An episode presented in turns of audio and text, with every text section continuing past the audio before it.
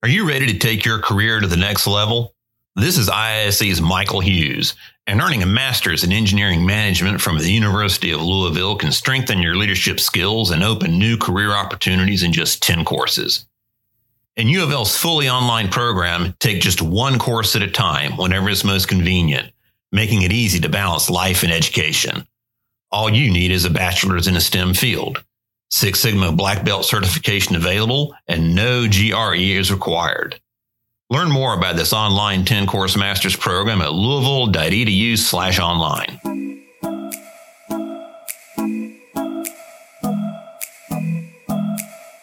This is Problem Solved, the IISE podcast, where we talk to industrial and systems engineers about their work, ideas, and solutions.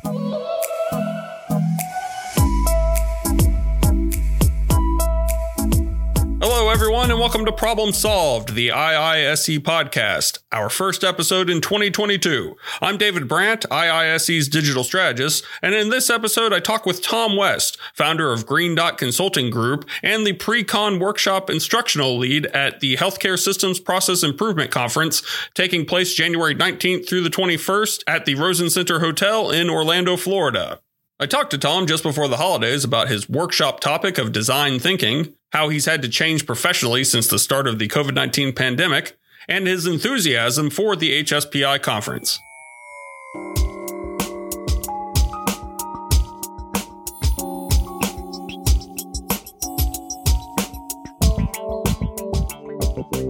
Tom West, thank you for joining us. Thanks for having me, David. Great to see you again. The last time we saw each other was uh, HSPI 2020 in Savannah, um, which was on the uh, precipice, if you will, of the start of the pandemic. Not exactly as exciting as I make it sound, but nevertheless, it was oddly timed. And I remember that weekend in Savannah, uh, a lot of news was breaking about the first cases in the states. Uh, I think cases in California and New York were starting to appear. And then I just remember the feeling of the entire conversation that week just shifting immediately to coronavirus and the potential of a pandemic. So since we've been through that, now here we are almost two years later. What's your overall feeling about the nature of change that's occurred since then, be it in your work and or your life? I, I think uh, just hearing two years kind of reminds you that um, it, this has been pretty um, long lasting and so many things before it are now different as a result of it and some of that's good some of that's you know indifferent and some of that is uh, unsettling and causing uh, a lot of grief and um, people um, you know experiencing anxiety because of that uncertainty so on and so forth. So it's been a roller coaster uh, to say the least. Um, and i think if you interviewed anyone they would probably have their opinions too. But you know for me as a person who worked in healthcare for many years uh, prior to kind of venturing out on my own, it was a lot of heartache to kind of watch it happen and, and to realize that those healthcare professionals who I, I refer to as caregivers, anyone who works in the healthcare sector, absolutely, they were facing challenges before that pandemic hit. You know, they were experiencing high levels of burnout, um, they they do really hard work, um, and it just got really much harder for them as the pandemic hit. But you know, prior to it, they were trying to work through um, mental health uh, issues with their patients, um, trying to work across the complex continuum of care to make sure their patients had good outcomes. Uh, they were dealing with an opioid crisis that that's probably not gone away. We just aren't paying as much attention to it as we had before. So, you know, as it hit, like I was just heartbroken because I knew the how exhausted they were and and how much more we were going to be asking of them as we went into this very challenging time and, and we're still in it and we're seeing it's really impacted them and um but, but they've risen to that challenge. So I'm also hopeful. You know, I had that heartache, but I also knew that these servants uh, have done tremendous things. And uh, although this was a big challenge, I never doubted that they can rise to it. And it's been wonderful to watch the innovation that they've brought to the problem and, uh, you know, helped helped us to gain traction uh, in this very difficult time. So, um, probably mixed emotions. I, I would think anyone who talks about it, they have that mixed emotion where they don't know really what to say. It's a very hard question to answer because we're still in a state of uncertainty. Who knows what's going to happen next with with all these variants occurring, and we'll see where things go. Well, sure. Even at this time, a few days earlier, the first news of the Omicron variant, uh, which you know we're still waiting to hear more data on, and I, I think our our social consciousness has a short. Uh, level of patience. you know, everybody wants an answer. Everybody wants to know what's coming ahead. But I think for the first time in a long time, there is so much uncertainty and and this information and and and what this means uh, for how we need to behave, how certainly how healthcare workers need to operate, which I'm sure is where the largest burden is like you said, still being placed. And I think the difficulties in uh, determining the path forward for everyone, even us here, as we're trying to navigate how to conduct a live conference again, mm-hmm. you know, we're we're paying as super close attention, and we're trying to make sure that we have a, a safe conference and that uh, nobody, uh, you know, comes into it with uh, a serious risk, and uh, making sure that we all protect ourselves and do what we can to avoid making it worse for any individual. And that's I think very very difficult to uh, to manage, and uh, you know we're going to continuously try to you know stay on top of it and, and do better, but it's hard. Like you said, it's very difficult. Yeah, it's definitely a trade off theory, right? Because there's the good things happening, and then there's also risk and uncertainty on the other side of that. And you know, I was always taught to try not to throw the baby out with the bathwater and try to look for the seemingly good thing in or, or the good thing in a seemingly bad situation. And, you know, I think we, as a society, we have had some opportunities to increase our awareness of, around our relationship with our our work and our family and our local communities and i think some good things and even ourselves relationships with ourselves so you know during this time people may have been um, you know invited to do some self-reflection and some consideration of you know who are they and what do they want in their life and what do they want for their families? And people are exercising more. Uh, there's uh, um, less of a stigma talking about mental health and increase in individuals willingness to practice mindfulness or meditate uh, or put themselves out and challenge themselves athletically. So you know some of those things i, I believe are bright spots uh, and ultimately may lead to better health years from now because you know um, it, there, it's a lot of research has happened that the the amount of work we do and the stress we endure uh, through our careers can in some cases lead to disease and illness. And you know during this time some people had the chance to sit back and say well man, I, I, actually feel a little bit better this morning, waking up and not having to sit in traffic and deal with that stress or attend meetings um, and deal with that stress or, uh, you know, have disruptions in my work and I could be really focused. So, uh, you know, uh, in some regards, the pandemic has caused great concern for health, but it also has opened up a little bit of a sliver of an opportunity for us to do things now in our lifestyles that'll lead to better health in the future. Well, as you bring it up, we're talking about change and we're talking about the changes that we've had to make in the pandemic. And I think that's certainly leading into the topic of your pre conference workshop at the uh, HSPI 2022, uh, which is on design thinking. Um, I could talk about it all day long from the perspective of somebody who's worked in media for 20 years, but the clarity and instruction behind the concept wasn't really around when my career began in talking about design thinking, how would you define that for our audience?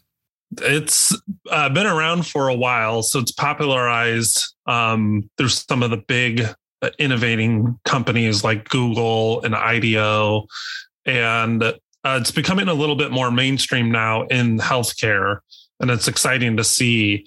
So the the the practice of design thinking is creative problem solving to address a, a wicked problem or a complex problem that requires the organization and the design team to fully immerse themselves in the customer's experience in regards to healthcare that's the patient or patient family or even the community at large to really uh, gain empathy to to see what they see to feel what they feel and to design from that perspective. And it's a unique approach to problem solving. Um, but it's also really exciting and innovative and out of the box and, and leading to some uh, much needed disruption in my opinion. We were talking about the changes in healthcare and certainly, you know, what healthcare workers have had to do to adjust.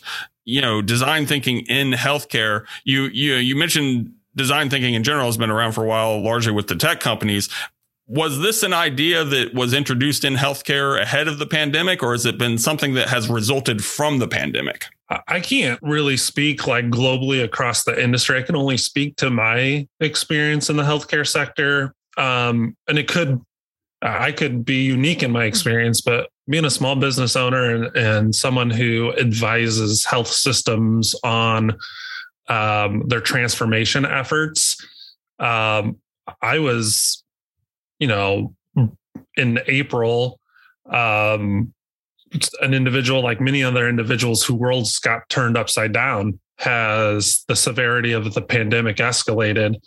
Working almost primarily in healthcare, I went from, you know, being overly busy to having absolutely nothing to do because the healthcare sector was inundated with challenges to the point where they couldn't even think about uh, bettering themselves or bettering their business or applying continuous improvement.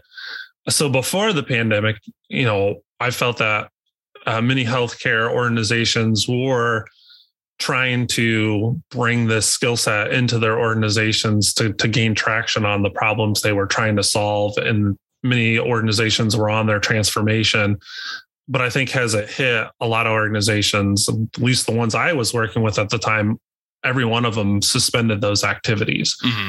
And trying to re-engage that dialogue uh, with leaders and with the organizations to get the get everything going again has continued to be a challenge. You, the door opens when we're in a when when the pandemic or the spread of the virus or the severity of the disease that it's causing in people is retreating the doors open just a tiny bit and you engage in dialogue and you're like well, all right we're going to get this started again and you know the the cyclical thing of all this it, that door closes within a month so um you know, I think the seeds are there.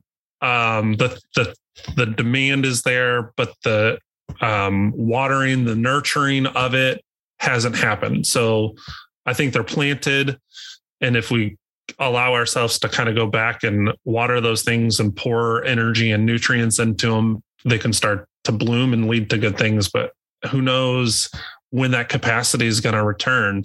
uh, because everyone's attention is rightfully placed on this pandemic. And it's kind of a waiting game to see when their attention can, where they have high enough confidence that they can spread their attention across managing the, this crisis and returning to the efforts to improve their business. So, possibly the salesmanship, if you will, of design thinking to workers in healthcare and to executives in healthcare who, like you say, probably want to continue in their improvement efforts, but they just can't do it because of, you know, cyclical uh, spikes in the virus or just patient overload, that kind of thing. All these things that have been happening for the last couple years that have yet to end. Yeah. Is this going to be more of a retrospective uh, approach then do you think? Uh, i mean are, is design thinking going to be something that might be an easier sell once we possibly have at least gotten this down from a pandemic to maybe an endemic?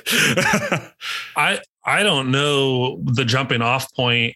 Um you know senior leaders and really bright minds are going to be the ones that kind of target it. Uh, i do have opinions though because the cyclicalness of uh, the pandemic you know retreating and then spiking and then retreating and spiking. It, that's causing a lot of uh, fatigue. Sure. And has that art in the in the kickoff of this conversation, we'd already talked a, a lot about caregivers and the burden that they've carried and the um, and also the respect that they were already experiencing high levels of burnout before this even hit.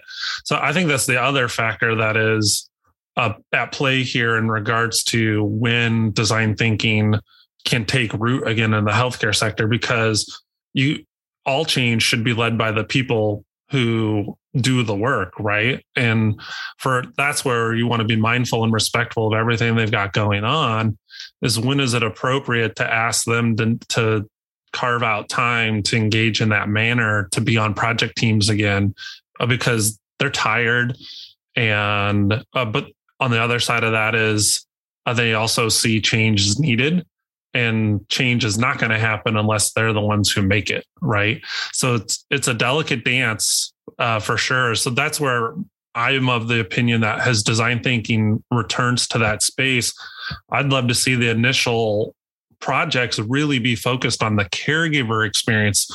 Uh, i'm not saying the patient experience isn't important and that it's not a project that should be activated. Um, I, I do think they uh, are essential, but I, I don't know if you can get there until you care for the people uh, who are really looking for a break right now. Like I, I think design thinking could be a very powerful solution to come in and understand the caregiver's experience over the last several years and really empathize with their expectations going forward and try to create unique solutions to better provide the caregivers with wellness and, and satisfaction and allow them to return to that space to where they have the energy to enjoy their work and see the impact they're making and to practice compassion.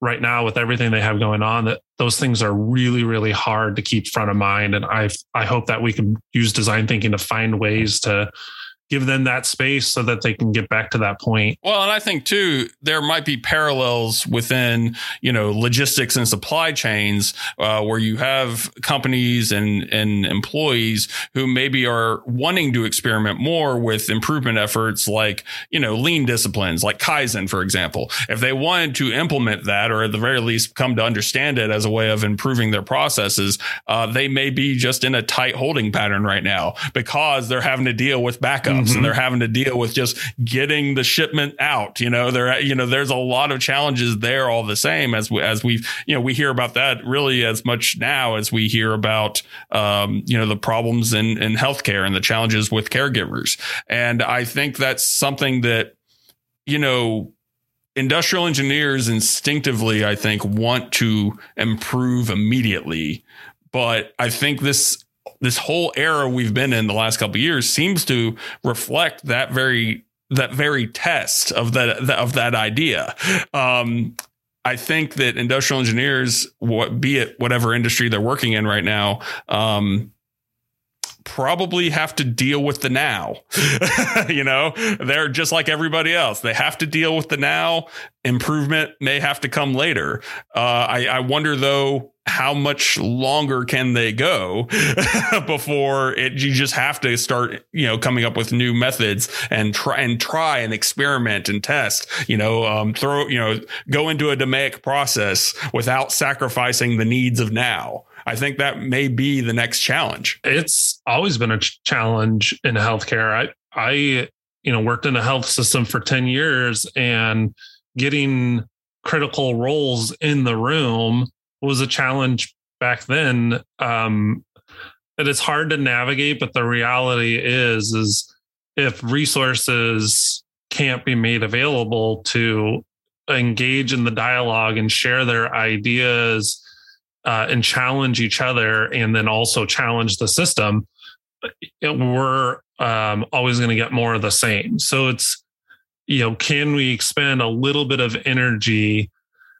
um, to start to institute change, which is going to, in, turn in, in over time, provide a return of um, time, you know, efficiency savings, time, making work easier, more effective, and get that flywheel going again. I mean, the initial leap is probably the scariest, but after you do that one project and you see that benefit and it gives you that little carve out of wiggle room back in your in your team's day, now what do you do with that wiggle room? Well, my opinion is you reinvest it in the next change and whatever benefit that creates, you reinvest it in that change and it becomes more of a compounding effect. So I think it's I, I would think probably pretty terrifying to take that initial leap to put a bunch of resources in a room and do um, a Kaizen or a rapid improvement event. And design thinking is the same, um, has those approaches, right? It's very intensive, resource intensive, requires full engagement,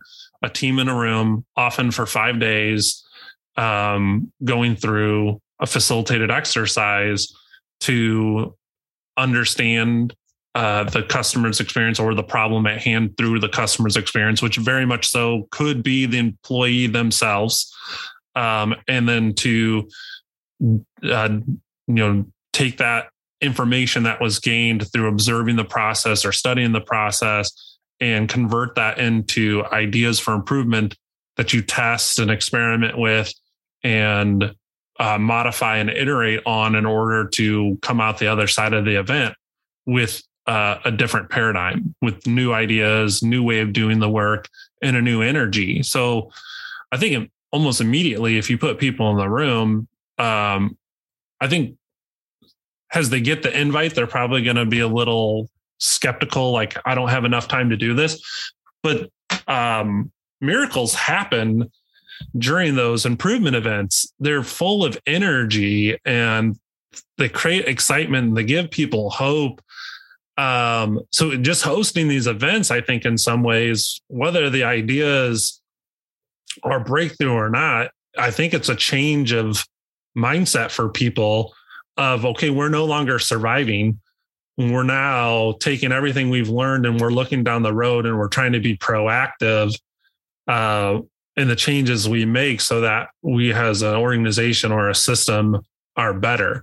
So, uh, you know, I think the time's well spent if you look at it that way is man to me one of the best ways to address burnout is to equip that person with you know some some, some tools that allow them to improve their resilience and give them the space to to return to a point where they can be well. You can't just do that and not change their environment, right? Because if they do all those things and they come back to chaotic work processes or processes that aren't designed around the customer's needs and they're never really going to work because of that, you also have to change that person's work environment as well. So I think it's like a one two punch is you got to allow them to return to wellness, but then you also got to allow them to change their circumstances of the work they do every day and improvement methods like uh, Lean Six Sigma, um, which you had mentioned, Kaizen and DMAIC, those kind of fall under that that umbrella. And even design thinking are tools that will allow someone to be able to make the the differences that they want to see occur within their everyday. So yeah, I think that like you're saying, preparation really is the best defense and all of these challenges and certainly the extreme amount of bad luck that uh, uh, the healthcare industry in particular is facing right now.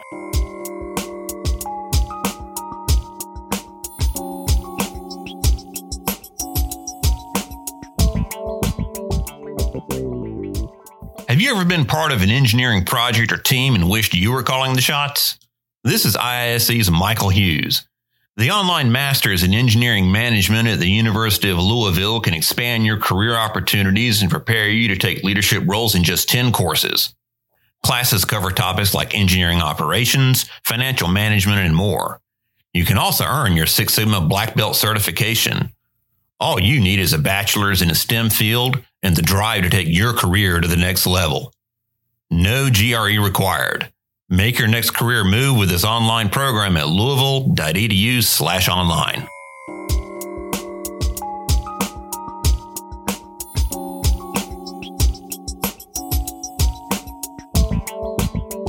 I wanted to shift gears a little bit and talk a little bit more in detail about your pre-conference workshop that you've got coming up. But you identify yourself as an improvement nerd. And I think you even identified yourself as this when I met you a couple years ago. Uh, I want you to tell me a little bit more about why that is and uh, explain a little bit more about the Green Dot Group. In some of the stories I was just telling, I kind of shared my background growing up in, in healthcare.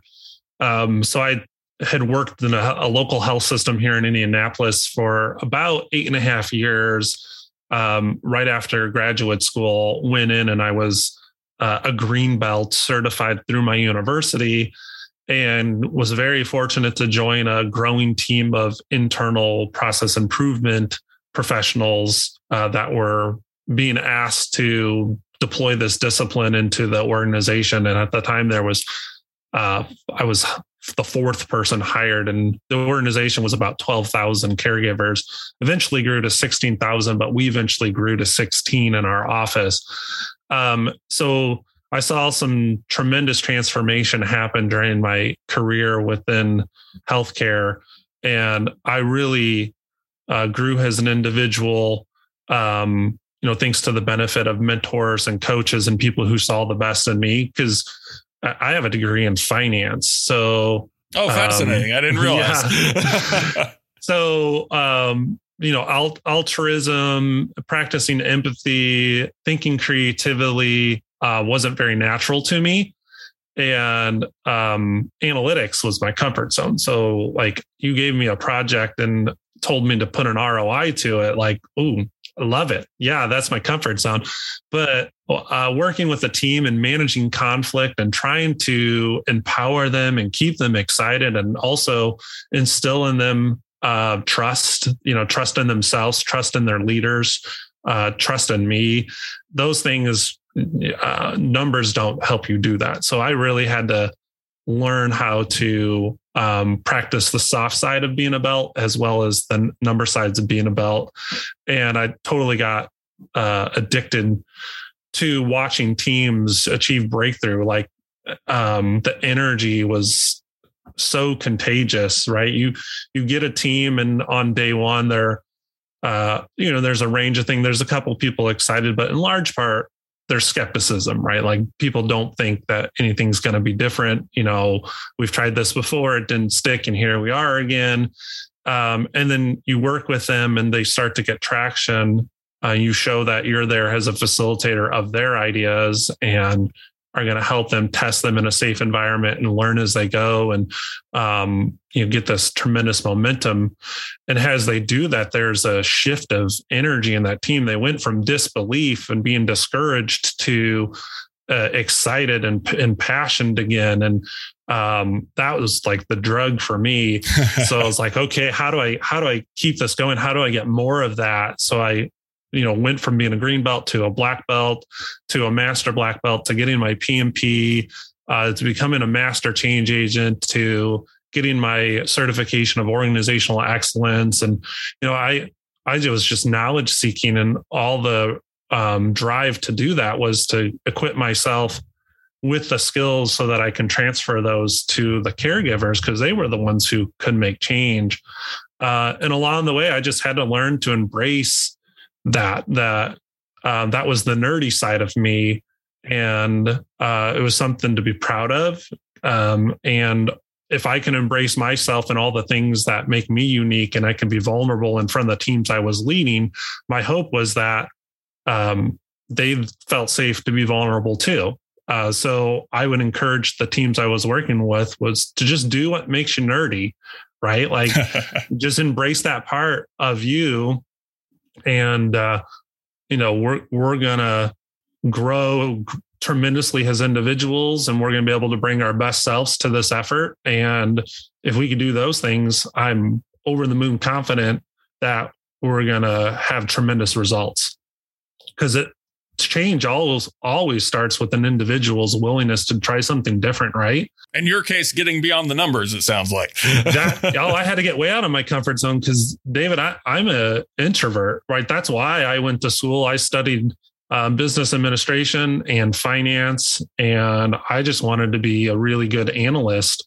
I wanted to live in my bubble with my spreadsheets and just do forecasting and you know, stay in that comfort zone. And uh, and that's why they hired me in healthcare initially. That's the the promise they gave me was that I would be their ROI person. I'm like, great, I'll do all your control charts and I'll do all the data analysis and all that. And it, it was a bait and switch, I tell you, because no. after about three months, they're like, we have more projects than we have enough people to satisfy. Tom, you're going out from behind your desk and in front of teams. Ah, see, that's that's that's that's where talent ends up getting you in trouble. That's what it is. Yeah. yeah so uh, I had to get comfortable being uncomfortable very quick because public speaking was not natural at the time. I remember getting sick to my stomach.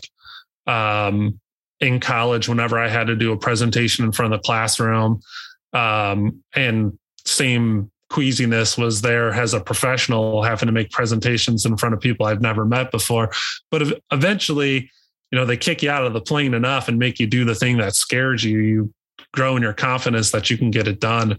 Uh, and instead of letting that fear overwhelm me, I would talk about it in front of my teams. I would tell people, I'm uncomfortable right now. My comfort zone is working with numbers. I have a finance degree, but today we're going to talk about emotions and empathy and the hard things. And that's not natural to me. And I'm assuming it may not be natural to you. So let's just be uncomfortable together and embrace that. Um, you know, and and and find comfort. And we're what we're doing here is trying to help someone else have a better life. And man, if you look at change in that respect, uh, it's pretty easy to get uncomfortable because what it's what's at stakes is implementing solutions and innovations that are going to lead to better outcomes for another person. And um, I think I'm rambling now, but hopefully I said something of significance in it. Uh, so that that's kind of where the improvement nerd mantra came from was just go with the flow, do what you love, embrace the nerdy part of you because it allows you to show up and as you show up it encourages others to show up too and that energy just kind of is like a ripple effect um, and it, it can do pretty profound things. You could have fooled me though on the confidence part because if our listeners go back and hear Tom's interview from the 2020 conference, there was a lot of confidence shining through. like I remember just having to kind of stand back a little bit. I'd hold the microphone out just enough because there was just confidence shining through. So yeah. if you want to hear an argument to what he just said, by all means, listeners, go back and listen to his interview from the HSPI 2020. I, so just to rewind that that networking event, I remember um, in the hotel room in Savannah, looking in the mirror, telling myself I can go be around other people and I'll be okay because it's anxiety inducing for someone who's an introvert to go to a networking event and meet people. And thankfully, Certainly. when I I got there, uh, kind of bragging a little bit about the community you guys have created at your conferences. So when I got there, uh, I was immediately welcomed by your all's planning committee and your leadership. Um, and then in line, uh, I was uh, introduced to Vinny and I met uh, AJ Hobbs. And it was AJ who actually nudged me to be on the podcast. I, th- I met you too, um, obviously, because you and I did that podcast together. But I'll tell you, I was sick to my stomach on the walk down the sidewalk to go to the hotel to attend that uh, session. Um, but I'm really glad I did it because I met some tremendous people who are now uh, very close friends. Well, again, you could have fooled me. Uh, so you are coming back uh, to this year's conference and uh, you're leading this pre-conference. Uh, any details you can share with attendees about what they can expect from your workshop? Any insight on how you plan to engage them on design thinking? Um, I, I believe, you know, when you try to deploy a skill to someone else, the best thing you can do is, um, you know, allow them to experiment with it and get hands on. So the workshop is, uh, as you said, a pre-conference workshop. So it occurs on Wednesday, uh, January 18th, I believe. Um, we're going to be uh, 19th, the 19th? 19th, January 19th. Okay. Yeah. um, so that event runs, you know, it's a half day, four hour session.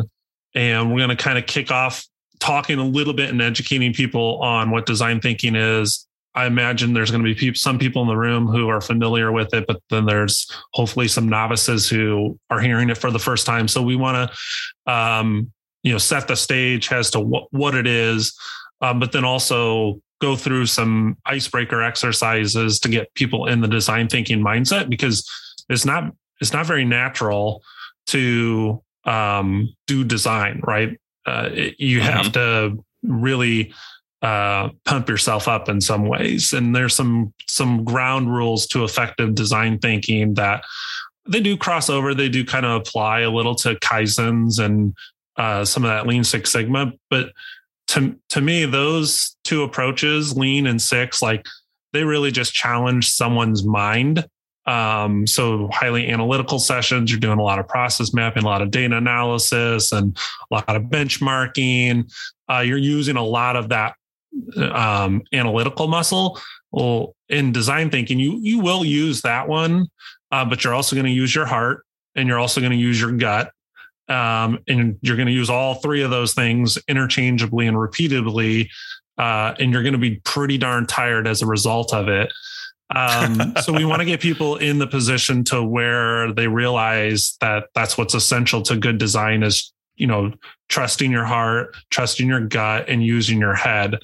Uh, so we've got some icebreakers that'll kind of get them uh, in that mindset. And then, you know, we're to try to solve a problem. Uh, obviously it won't be a full blown design sprint. Uh, you know, design sprint typically runs over five days. So the ideas we come up with are going they're going to be doodles. They're going to be scratches on piece of paper. But you know we're going to do some sales pitching we're going to allow people to air their ideas in front of someone else which is terrifying you know because people want their ideas to be perfect and right the first time around. But reality is, is ideas are often pretty ugly uh, early on and through showing them to other people and seeking feedback from them uh, you're able to bring the complement of those ideas to your ideas and, and grow them and mature them. And as a result of that, you come up with something that's pretty unique.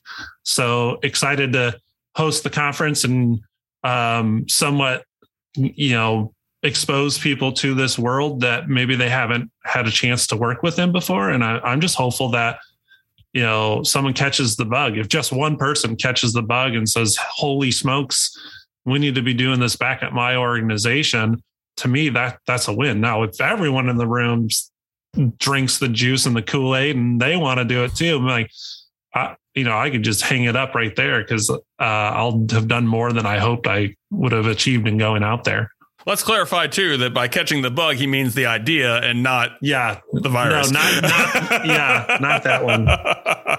I'm teasing. I'm teasing you did talk a little bit already about your experience and uh, what brought you to the conference and and your um, the results of, of, of the experience in 2020. So, what's kept your interest? What's brought you back uh, to this year's event despite the ongoing pandemic? And what advice would you give to someone who's maybe still on the fence about it, uh, regardless of circumstance? It, it has never really left my mind because the people I met while out there uh, haven't left my mind either. So I'm I'm still in regular conversation with the friends I made while I was out there. Some of them have been guests on the podcast that I was hosting for a while. Uh, you and I we exchange and and have banter back and forth through LinkedIn, and uh, so the the sense of community is really what has kept it front of mind. Even last year, when it was all virtual, that sense of community was still very much so present with individuals um, showing support for one another and pouring themselves into someone else and giving them that encouragement that you know this is and also acknowledgement that this is hard right now um, but it won't always be hard and we can rely on each other to weather the storm and to continue to think about um, the difference that could potentially be as those doors open and to challenge each other to stay present and just wait for those doors to open so that we can walk through them when they're when they're opened up to us so that that sense of community has really been the thing that um, was just surprisingly the gift that I wasn't expecting to get when I went out there and uh, to Savannah um, two years ago. So, you know, to people thinking about this, uh, you know, there's great presentations, there's tremendous knowledge um, being shared. There's a lot of solutions that you can copy and paste and bring back to your organization. That I think that's what people expect to get at a conference is best practices. Um, and I, and I'll tell you, I got some of that too. Even with the improvement nerdiness that I have, I've learned a ton from the book and in my own career. But going to a conference, you're always going to benefit from watching someone else's presentations and how they went about solving a problem or innovating. So there was definitely that at the conference. There's world class presentations and keynote speakers. Um, so that you know is definitely a draw. But I'll tell you, to me, if I were to promote why the session is um, important to attend, is the, the people you'll meet, the energy you'll gain, and the relationships you'll form that continue on past the conference is so hard to quantify, um, but really important to being a successful change agent. You know, uh, so that that would be my pitch, and hopefully that rings and resonates with some people who are on the fence.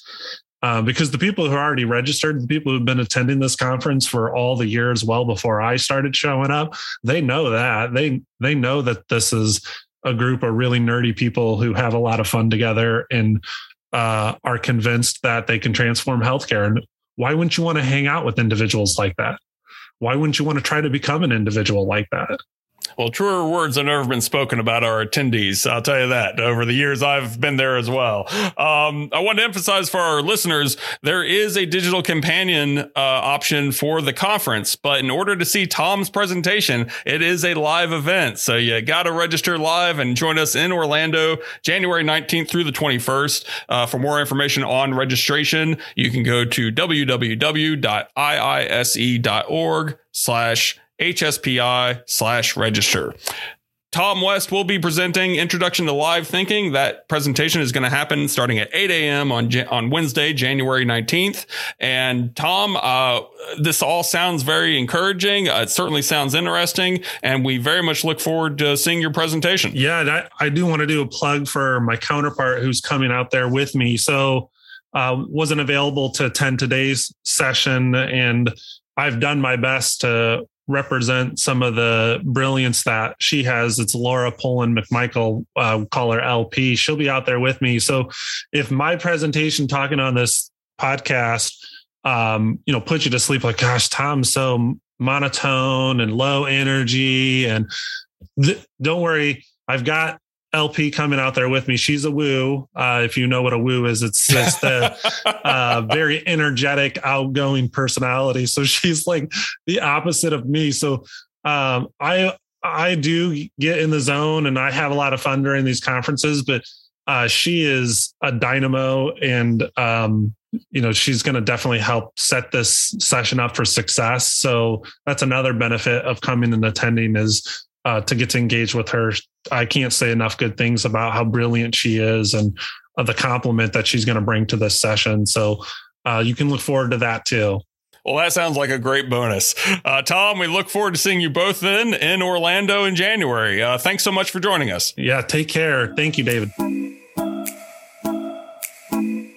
Thanks for listening to this episode of Problem Solved, the IISE podcast, a production of the Institute of Industrial and Systems Engineers in Metro Atlanta. This podcast is produced by David Brandt, Keith Albertson, and Michael Hughes, and edited by David Brandt. You can listen to all episodes of Problem Solved and learn about sponsorship opportunities by visiting our website, podcast.iise.org. You can also learn more about IISE at the Institute's website, www.iise.org.